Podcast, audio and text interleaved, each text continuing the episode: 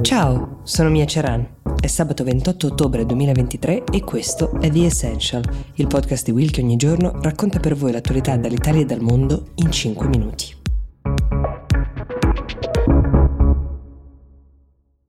Molti di voi ci hanno scritto perché hanno notato una questione abbastanza oggettiva e diffusa, cioè le notizie sul conflitto in Ucraina sono passate in secondo, se non addirittura in terzo piano, nelle scalette dei media di mezzo mondo, con lo scoppiare, o meglio, con la recrudescenza del conflitto tra Israele e Hamas ehm, in seguito agli attacchi del 7 ottobre. Cogliamo quindi l'occasione per fare un punto su quello che sta accadendo effettivamente in Ucraina, dove la guerra non è affatto ferma, e anche sulle novità rispetto agli equilibri geopolitici mondiali che la recrudescenza in Medio Oriente ha portato. Partiamo dalla situazione militare. Ormai qualche mese fa vi avevamo parlato dell'inizio e anche degli sviluppi di questa controffensiva che uh, l'esercito ucraino aveva lanciato per respingere le truppe russe, in particolare nel sud del paese, nella zona di Bakhmut. È una controffensiva che non ha per ora portato grandi risultati. L'esercito ucraino, al contrario, adesso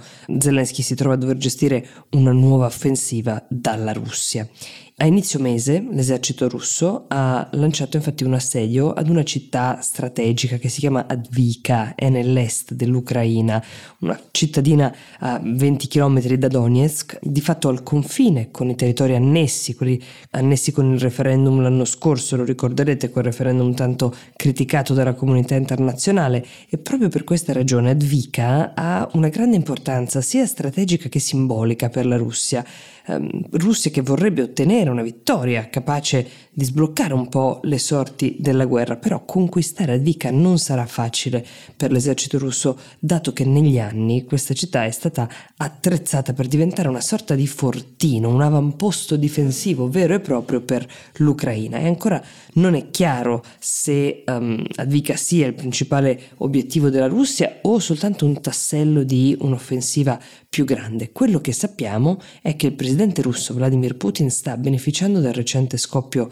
del conflitto tra Israele e Hamas, ovviamente perché l'attenzione, ma soprattutto gli sforzi diplomatici e anche quelli più concreti dei leader mondiali, Stati Uniti su tutti, si sono inevitabilmente spostati sulla situazione in Medio Oriente, dove c'è il rischio di un'escalation che potrebbe causare un allargamento dell'attuale conflitto. Questo non vuol dire che l'Ucraina non riceverà più l'appoggio dei paesi occidentali. Il presidente degli Stati Uniti Joe Biden ha promesso circa 64 miliardi di dollari per continuare a sostenere economicamente e militarmente l'Ucraina. Bisogna vedere se riuscirà ovviamente a farli arrivare a destinazione. Nelle ultime settimane Putin ha approfittato della situazione in Medio Oriente per andare a rinforzare i propri rapporti con la Cina di Xi Jinping e con la Corea del Nord di Kim Jong-un. In particolare, secondo l'intelligence statunitense, nelle ultime settimane la Russia avrebbe comprato dalla Corea del Nord mille container carichi di attrezzature militari e munizioni varie. Poi giovedì l'esercito russo ha condotto una simulazione di un attacco nucleare, poche ore dopo che il Parlamento russo aveva votato per revocare l'adesione al trattato del 96 sulla messa al bando totale degli esperimenti nucleari, una mossa che, secondo diversi analisti, avrebbe come obiettivo scoraggiare l'Occidente dal continuare ad offrire sostegno militare all'Ucraina.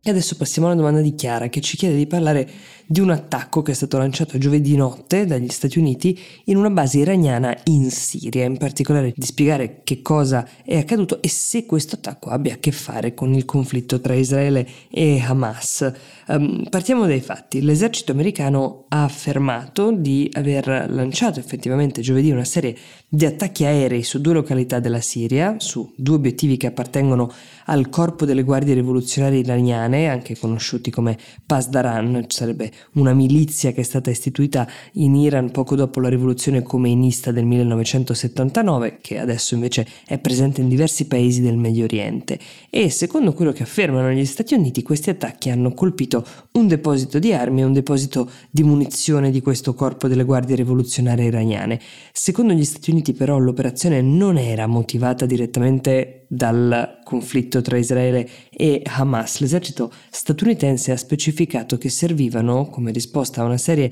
di recenti attacchi che erano stati lanciati proprio dalle milizie iraniane in alcune strutture militari degli Stati Uniti in Iraq e in Siria, che hanno ferito almeno 24 militari statunitensi e ucciso un civile. Questi episodi ovviamente si inseriscono in un clima di tensione come quello medio orientale, creano un generale timore non del tutto infondato eh, del fatto che si possa allargare a livello regionale eh, il conflitto tra Israele e Hamas, conflitto che rischia di coinvolgere più paesi dato che da una parte ci sono gli Stati Uniti che sostengono Israele dall'altra c'è l'Iran che oltre a sostenere Hamas controlla anche diverse milizie anti-israeliane in molti paesi del Medio Oriente, tra i quali Libano, Siria e Iraq.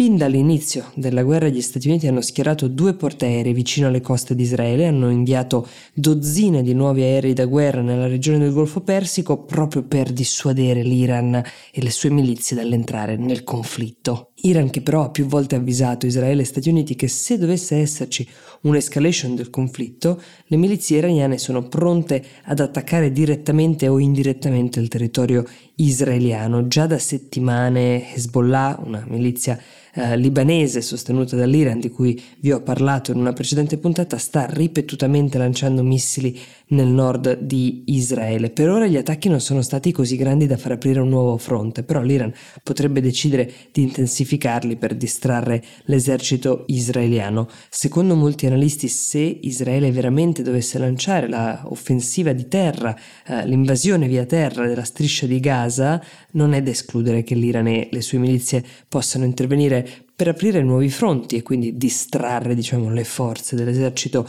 israeliano che uh, ormai è interamente ammassato attorno a Gaza, lasciando inevitabilmente altri fronti un po' meno preparati, come ad esempio il confine con Libano e Siria. The Essential per oggi si ferma qui, io vi auguro un buon fine settimana e vi do appuntamento a lunedì.